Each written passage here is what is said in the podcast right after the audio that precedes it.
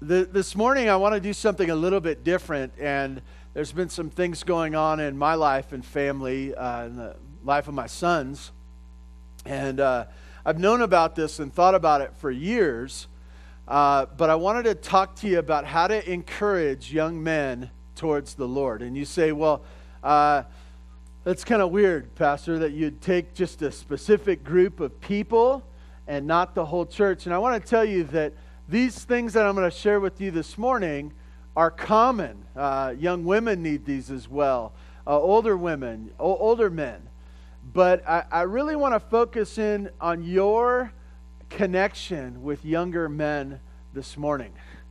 Um, I know that sounds odd, but I, I think it's important. I, I feel like uh, as, I, as I look at young men as a culture and not really realizing that the culture is doing their own thing. But then I look at young men in our church and in the family of God, I realize that the enemy, in a, a specific way, targets young men. And what he wants to see happen, the enemy wants to see happen in young men, is that they would be ruined for the rest of their life.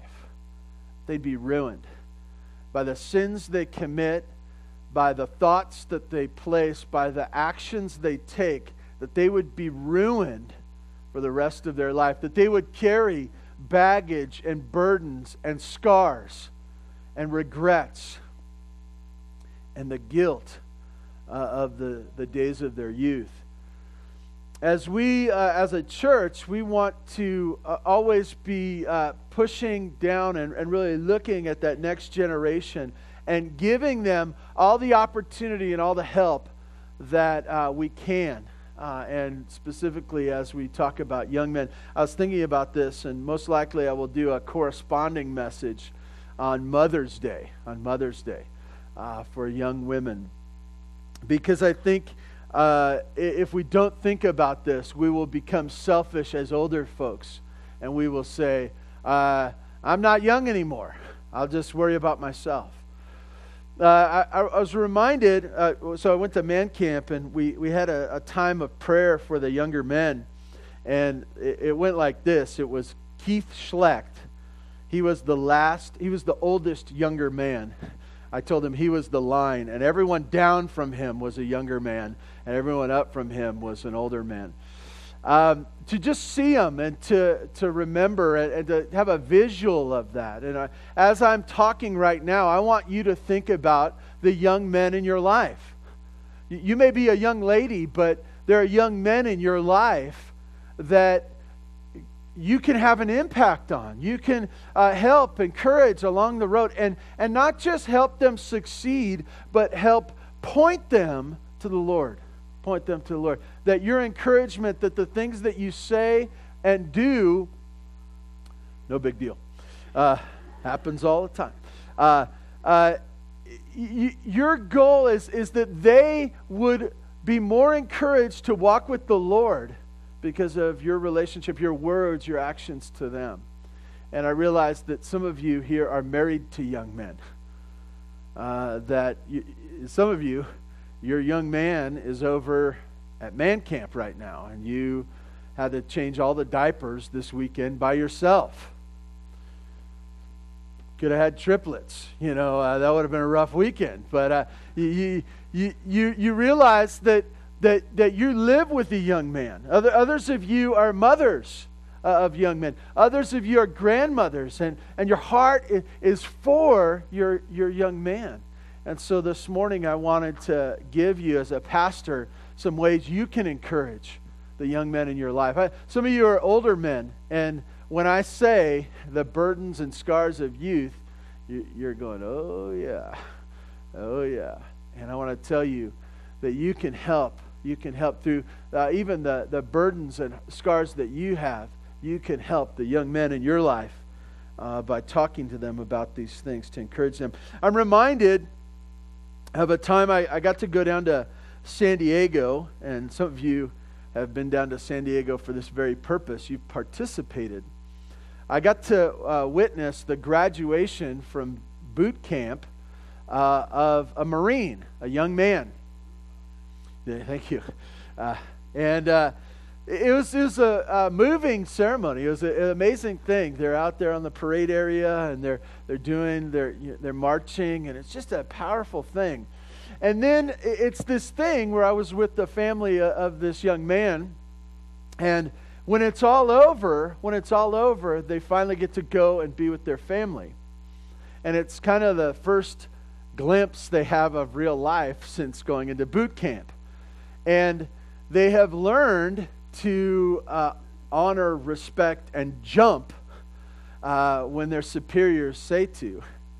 And w- one of the things that they said, uh, you know, all the Marines are supposed to be off the parade route. They're supposed to be off that. And uh, this young man that we knew uh, was kind of walking, and he was he was just on the edge of it, and all of a sudden, one of the his superiors uh, yelled at him something, and he, he, he looks over and he you know gives the yes yes my lord or whatever they say uh, um, and, and, and he acknowledges that he acknowledges that he, he gets where he needs to be and then i watched him as he goes i hate that guy I thought about that. I thought about that. I realized that uh, in war, uh, the training of a military in war, you're really only concerned about one thing. They do what they're supposed to do. They all stay together, that they, they're, they're obeying, that they're uh, understanding what it is, when they need to be where, and what they need to do. But I want to tell you, that's a horrible way for in the family of God that we would motivate people specifically men. Uh, for older men, I, I want to tell you that uh, our life should be one that younger men are drawn to. That they look to us and they say, I love being around so and so because they encourage me. This is true of your, their moms too. I, I love being with my mom because she encourages me. I love being with my sister. I love being with my spouse, my wife, because she encourages me to walk with God. And I want, what I want to talk about today is kind of the motivation, the encouragement that we are to do with our young men. I'm reminded that in Hebrews chapter 10, it says this about encouragement. And, and I, I love this passage. You've heard me say this time and time again. Hebrews chapter 10, verse 24. It says, Let us consider how to stir up one another to love and good works, works not neglecting to meet together as is the habit of some, but encouraging one another, and all the more as you see the day drawing near. And as I think about this this morning, I want you to think about your words, your actions, the way you treat young men, and ask the question isn't it encouragement for them to walk with the Lord? And if you're already doing that, praise God, but it should be increasing, increasing as the days go on. I want to give you this morning eight ways or eight areas that you can encourage a young man toward God. The first one is that we should make the goal self control, not success. Not success. In Titus chapter 2, verse 6, Titus chapter 2 is an interesting passage. You can look at it later. But uh, it goes through four categories of people. It starts with older men and then it uh, goes to the women, and really it just speaks of really older women, how they are to encourage younger women about sp- some specific things. And then it says one thing about young men, just one. Some have said, well, it's kind of conclusion, all those other things, and this one too specifically. I, I think it's just one thing it says to young men. It's in verse 6. Titus chapter 2, verse 6 likewise urge the younger men to be self controlled. Some of you are going, I don't get it. Why should young men be self controlled? Why was that the one issue? I'm joking. I'm joking. It's obvious, isn't it? Those of you have been young men, you've been around young men. They're reckless. They're reckless. And maybe it's this idea that there could have been a list of a hundred things that men need to, young men need to work on, but uh, God knew men can't, uh, they're not good multitasks, or ta- I can't even say the word. Uh, they, they have that single, single track, and I just want to give them one thing self controlled. Self controlled. When I think about that, I, I think what's the difference between, what, what's the opposite of self control? It's the idea of, of reckless abandonment. It's the idea of just doing whatever. And sometimes, as, as men specifically, but all, all, all, all people do this, they go, uh, I don't really care how to get there. It just matters what the goal is. I just need to succeed. The scoreboard is the only thing that matters. Just so I accomplish the task. It doesn't matter how we got there. And yet, as you look at the scripture, he points to young men and he says, encourage them, uh, help them, self control, self control. I want to talk about this just, it's not just success. It's not just success. If your goal is success, what will happen when it comes to school? You'll cheat. You'll, you'll uh, binge on school. You'll make school your idol. If success uh, monetarily is, is the goal, you'll say, hey, son, hey, husband, hey, brother, hey, grandson, you're great because you have a lot of money. You have got a lot of money. It Doesn't matter how you got there. Sometimes, as, as people, we, we gather around young men and we go, Oh, success is the thing that they need most. So I'm going to make sure they succeed. Moms, they try to get out in front and they try to set up life and uh, make all the phone calls and talk to the coach. You need to play my son and set up life in such a way where everything's done for my son so he su- can succeed. I want to tell you if success is the goal, success is the goal, you'll act that way. But the goal is not success, it's self control. And the idea for us with young men is not that we are um, restraining them through the laws of life, but that we're encouraging them and talking to them and, and really giving them opportunity to set up self control in their own life. This idea that they are in charge of their person that they are the ones that are going to bed at a certain time. They are the ones that are doing their homework. They are the ones that are picking up their room. They are the ones that are participating and, and doing. They are the ones that are controlling their tongue. And you say, that seems impossible. That seems, does that seem impossible? Yeah. Some of you aren't willing to put your hand up. I'm not going to call on you or anything like that. It's not math class or something like that. What do you got for number five? Oh. uh, um, it seems impossible, but this is the this is the thing, is that this self control it comes from God. It's part of the work of the Spirit of God, and that's the relationship where I'm getting ahead of myself. That's the relationship you want for your young man to have. It's not that his mama's checking up on him. It's not that he married someone that now will be his mama. It's not that he has an older sister that will nag at him all the time and be his eighth mom or whatever it is. It's, it's that, that he would grow to be this man who's self controlled and that he would see that as his responsibility. And how we do that, how we do that is to encourage him hey, why don't you take care of that? That's yours hey, uh, you, you, know, this, this is for you to do. I'm not going to do this for you. And so that he could grow to be a man of self control. You know what? That desperation, that, that inability to do that, that will drive a man back to the Lord. He'll realize, he'll look at his resources and go, I, I don't got it. I can't do it. He said, Great. You have a God who loves you, gives you his spirit, that you might be able to have self control when the rest of the world does not self control. Make uh, the goal self control and not success. Secondly, invest your life in theirs. Invest your life in theirs. 1 Thessalonians chapter 2, verse 8. This idea of investing your life in theirs. You know what the danger is for us uh, when we look at young men? We think they'll grow out of it.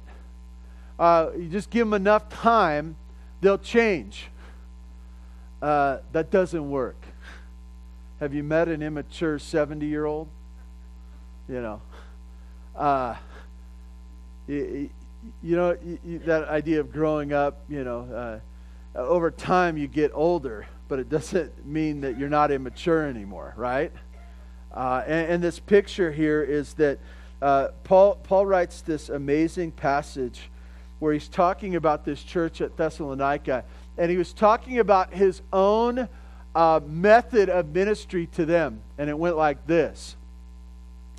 Uh, 1 Thessalonians 2.8, he says, So being affectionately desirous of you, we were ready to share with you not only the gospel of God, but also our own selves, because you had become dear to us. I want to tell you, uh, grandmas, moms, sisters, wives, uh, uh, fathers, grandfathers, um, they don't, young men need people in their lives. Not just in a sense of barking out orders from the sideline, but, but their heart and your heart connected. And not the idea of your hearts meeting in the middle, but your heart going after theirs. Do you get that picture? Uh, I'm amazed at the self centeredness of young men, aren't you? Uh, I'm amazed at how self centered they could be. And I'm glad I can't remember what I was like when I was a young man. I, we have people that might be able to recount some of those stories to you. And they, they you know, it's tough. But, but it's a self centeredness. And so sometimes we're looking for this back and forth. I, it, you know, if my son loves me, if my, uh, if my son meets me halfway, don't worry about meeting halfway. Invest in them. Paul says, I give you the gospel, the greatest thing I could ever give to you.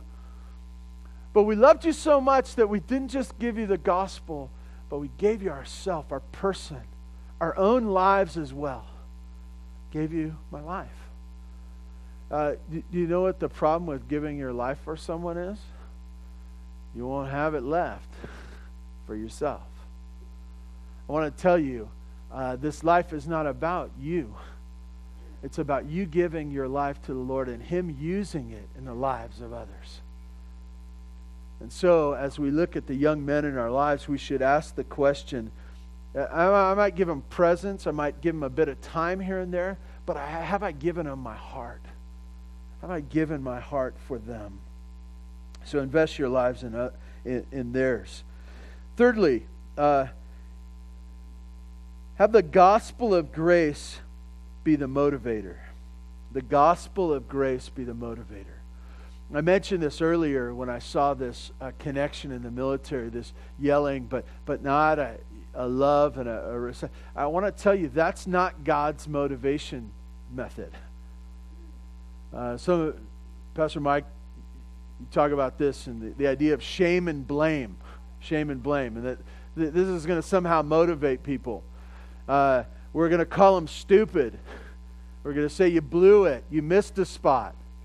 We're going to uh, say you ruined it and, and, and kind of grab their, their neck, the scruff of their neck, and shove their face in it and show it over and over again so they will remember to never do that again. I want to tell you, this isn't God's method for us.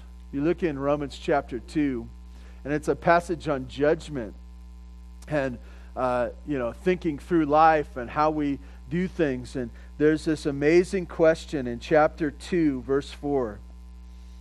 Paul writes uh, to the Roman church, he says, Or do you presume on the riches of his kindness and forbearance and patience? And then he says this, not knowing that God's kindness is meant to lead you to repentance. Repentance is the idea of a change of mind that brings about a, a change of goal and focus of life. You want your young man to change? You say, Yeah, so I yell at him all the time. I'll, point it out. You, you've been so stupid, and I'll shame him and blame him until he changes. I want to tell you that's a method. That's a method, but it's not God's method. It's not God's method. God's method, and, and I realize, as I talk to you, I realize that most of our parents use this to one degree or another. And most of us as parents have used this to one degree or another. Some, some of us in the last week, okay? I just want to, I just want to uh, set off the alarm. This isn't God's method. God's method for encouraging and, and pushing and motivating towards change is this His grace, the gospel of grace. The gospel of grace, where God sticks out his hand in kindness with the person of his own son that would be willing to die on our behalf. And he says, I love you this much. And that method, that amazing love that he sticks out to us, is the winsomeness of the gospel that draws us in and say, I want Jesus. I want a relationship with the Father through the Son. I need, I need the Holy Spirit to be the one that guides, and I, I need something different. I want to tell you that the gospel should be readily uh, found on your lips as you speak to young men. The rest of the world will try the shame and blame thing, and they will, you know, through coaches and bosses and intimidation and this and that. But you, as an encourager toward the Lord, toward the Lord, to be one that looks to your young man that you desire desire to be the Lord's, and you say, I'm with you. I give you the gospel, the gospel of grace. You failed.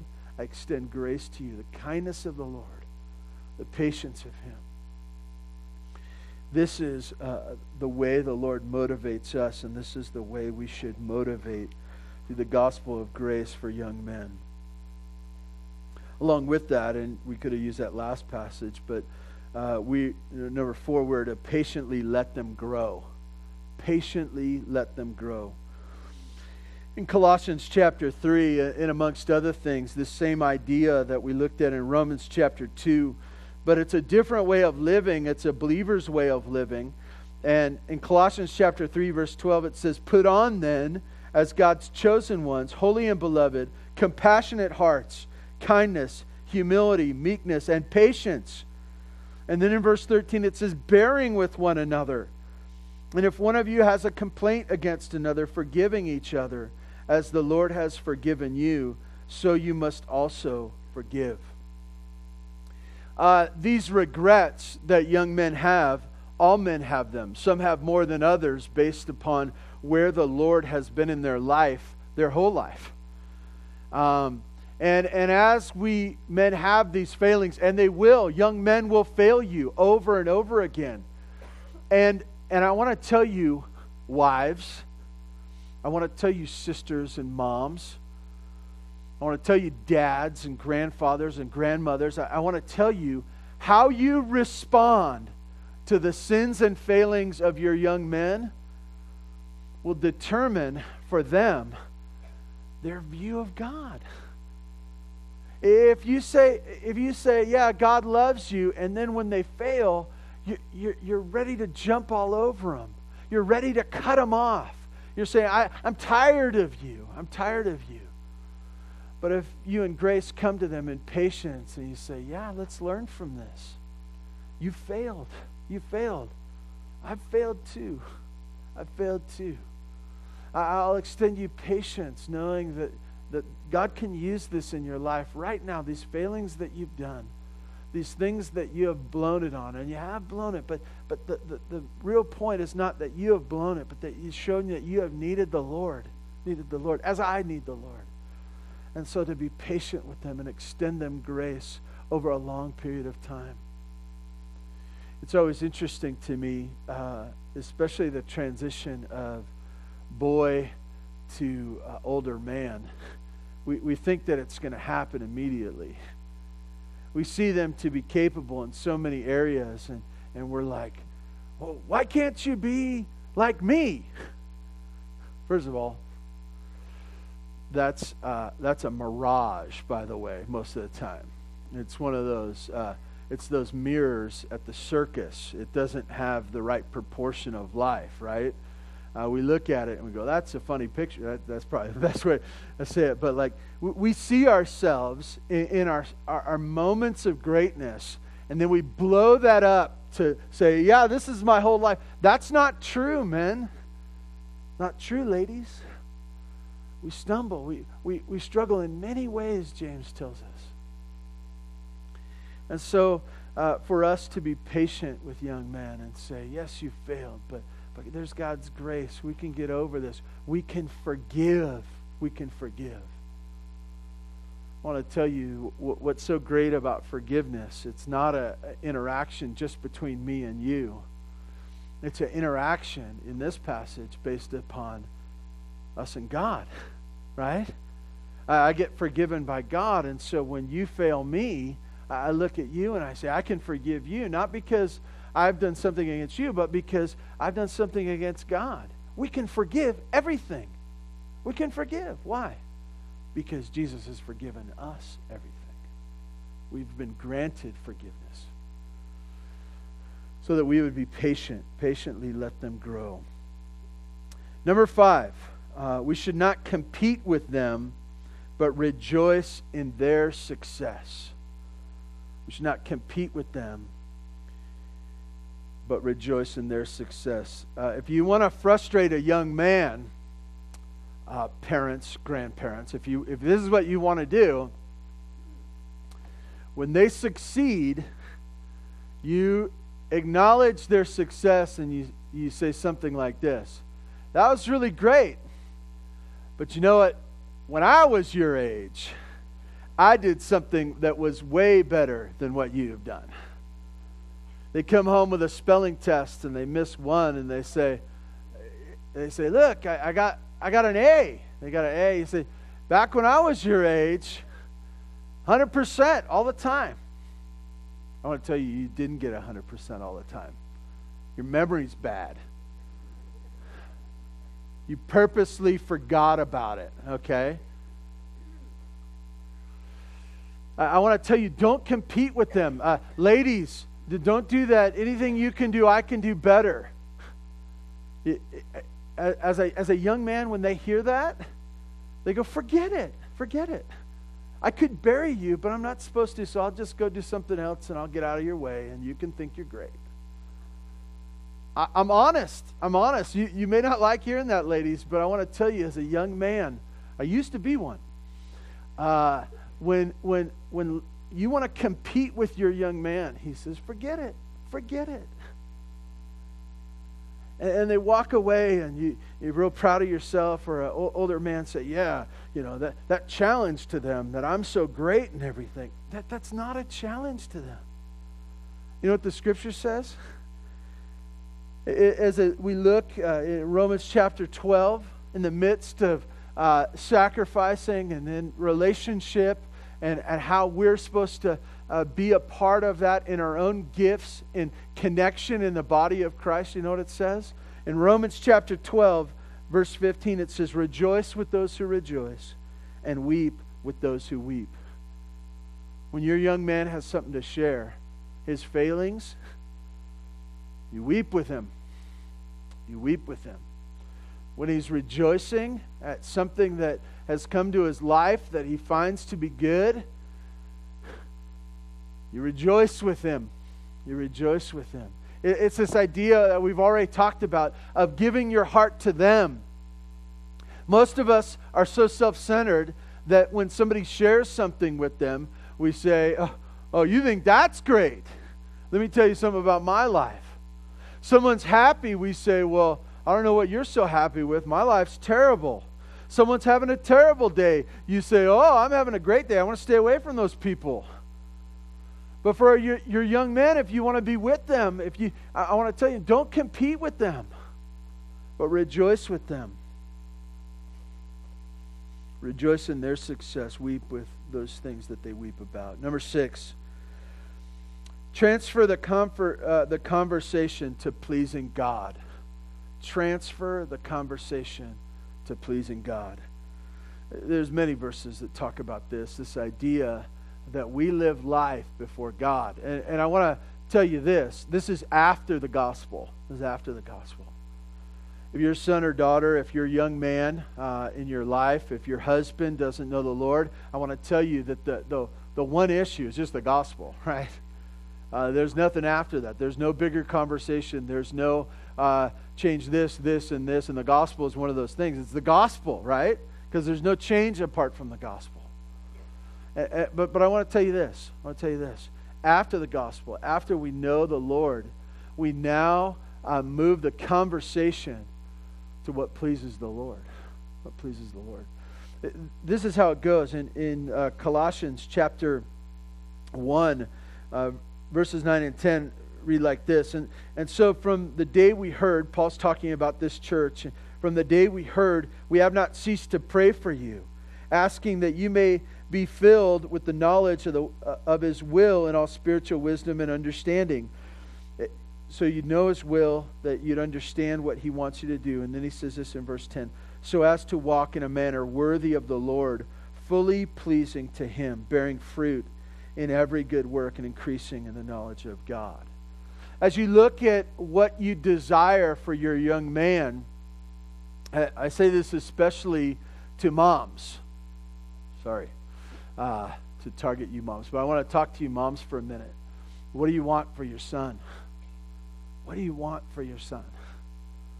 Do you want him to obey you the rest of his life? That do you, do you want him to meet your wishes and desires for the rest of your life?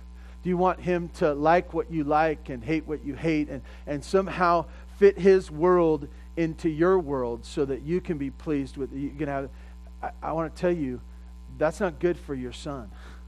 That's not good for your son. What you should desire for your son is that he would live a life pleasing to the Lord that that it would no longer he, he wouldn't get out in the uh, the the dark world as he goes to school and as he's with his peers and as he's out doing whatever that he wouldn't say what would my mom think sometimes we build our lives that way that, that we want our children to, to please mom for the rest of his life but what we should desire is that he would think what does God want from my life right now? What is the path? What is God's will for my life? What is the step that He wants me to take?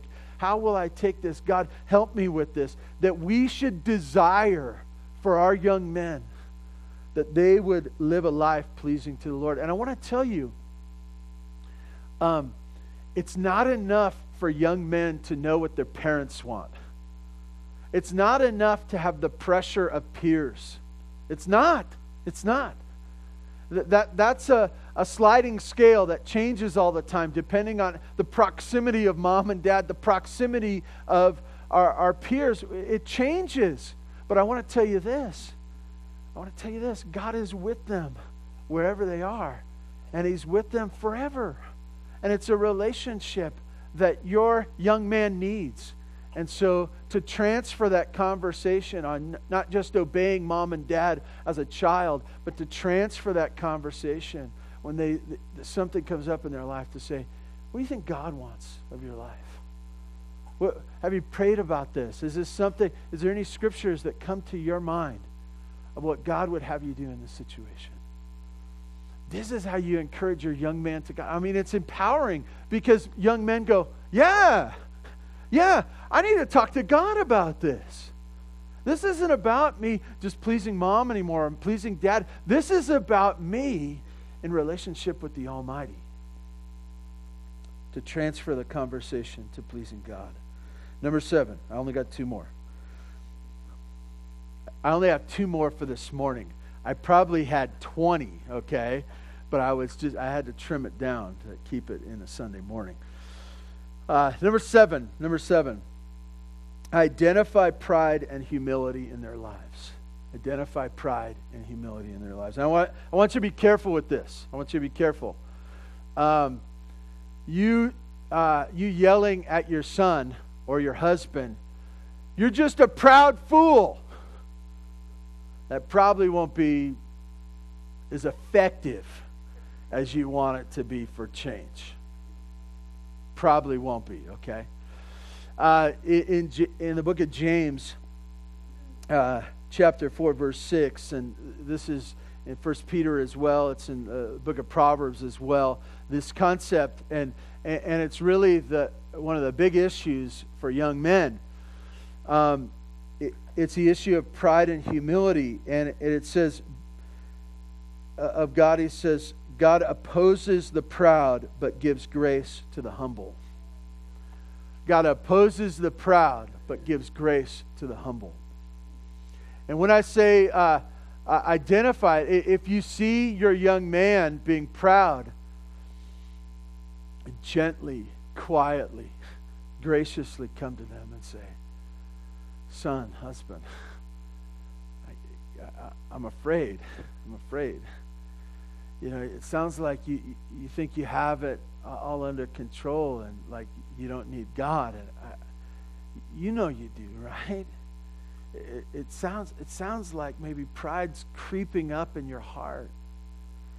To, to gently come to them. And, and why do you come to them?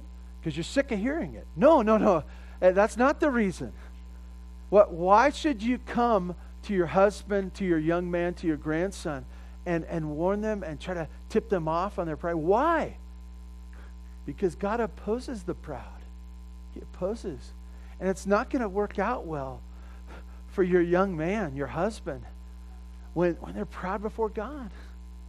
It's not going to work out well. Uh, in the same way, uh, on the opposite ends, when you see humility in the life of your husband, the, li- the life of your young man, your grandson, your brother, but when you see humility in their life, stop the music. Stop the music. Stop the conversation. Square up to them. Get, get in front of them and say, You handle that great. That's the humility that the Lord blesses.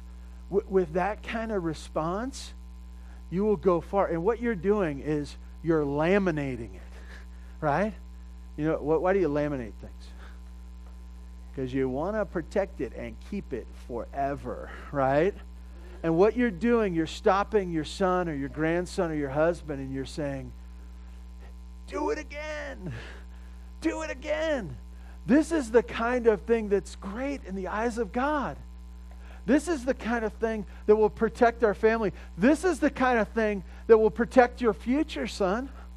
This is the kind of uh, life that will uh, attract the right young lady and will keep you away from the dangerous one. That this is what you should do, son. And it's the encouragement that your son, your husband, uh, your grandson needs is to realize that pride is not the way to deal with life, but rather humility before God. It's my last one, number eight. If you're taking notes, please listen carefully and write as a scribe would, okay? Don't slap a dog while he is playing chess. I'll read that again. Don't slap a dog while he is playing chess. Okay? And some of you have never heard that before. Uh, I grew up in California and we never talked like that, dude. Okay? Uh, but I had a friend who lived in Texas. Is actually Blake Boys, uh, Mike's youngest son, and he was a pastor there. And he goes, "I got this great phrase for you." And he says, "Don't slap a dog while he's playing chess." And I go, "That sounds great. What does it mean?" Um, he said, "Well, if your dog would be playing chess, that would be amazing. That would be amazing, wouldn't it? To, you, you should be shocked that they're playing chess. But some of us would walk into a room and say, Oh, my dog is messing with my chess set. And we'd slap the dog and say, Don't ever, you know, we'd be talking to the dog like he could understand. And, and we'd forget of the amazement of the dog playing chess. And, and what I want to tell you this morning about young men, young men, is that uh, sometimes, sometimes as we look at young men, we realize that, uh, or maybe we don't realize, that our words are a discouragement to young men. Uh, they're, they're cleaning their room. They're cleaning their room. They, you know, they're cleaning their room and shoving everything to one side. It's kind of the same for a young man, okay? Uh, it, it's, and, and, and we come in to them doing a, a, a good, they're making an attempt, and we come in and we say, Why are you doing it all wrong? You do a terrible job. You do a terrible job. Uh, we look at uh, uh, young men sometimes at church and we say, uh, you know, why are you wearing that? Why are you wearing that? Why are you wearing that? You, you talk too loud. You know, why, why didn't you comb your hair? Your hair is awful. Like, you should really get a haircut. Did you put deodorant on this month? We look at their homework and we say, oh, it's sloppy.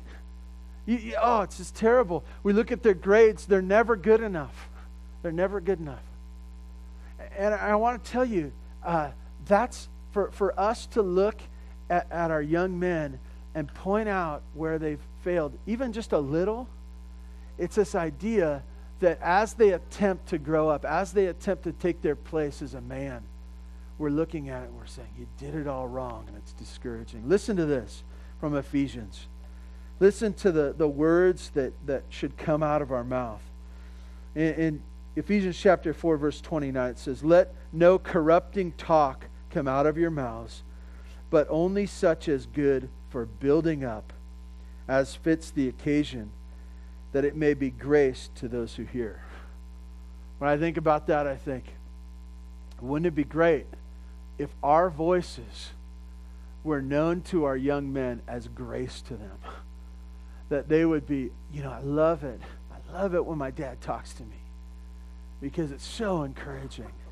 I love it when my sister, uh, she speaks to me because I know that she wants me to love God, and it's encouraging to talk to my sister.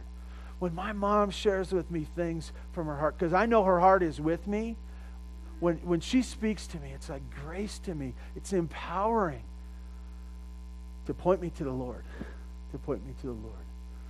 This morning, I just want to end with this last thing. Um, I've failed in this over and over and over again. Um, and and I have three boys, three young men, and so maybe I've if you only have one son, I probably failed at least three times more, and I think it goes on exponentially. Uh, by the way, as you add them, so maybe it's a lot more. Okay. Uh, I, I, just want to tell you that these are hard things, and, and why they're hard because we get lost in the pressures of our own heart and then we just burst out. And I want to encourage you this morning the game's not over. The game's not over. Your young men ha- have not finished. The, the concrete setting, you know, we've got to get at it today. But I, I want to tell you, you have time. You have time. You have opportunity, even today, to encourage your young man towards the Lord. Let me pray for us. God, thank you for this morning. I ask your blessing and those of us here. Um, I ask that this would somehow be an encouragement and a, um, stir us up uh, to do what we need to do for the next generation of young men. God, I ask that you would work in all of our lives that, to, to make us encouragers, people who point others to you and realize that that's the most important thing. Thank you for this morning. We pray for uh, this church in Jesus' name. Amen. Thank you so much for being here today. You are dismissed.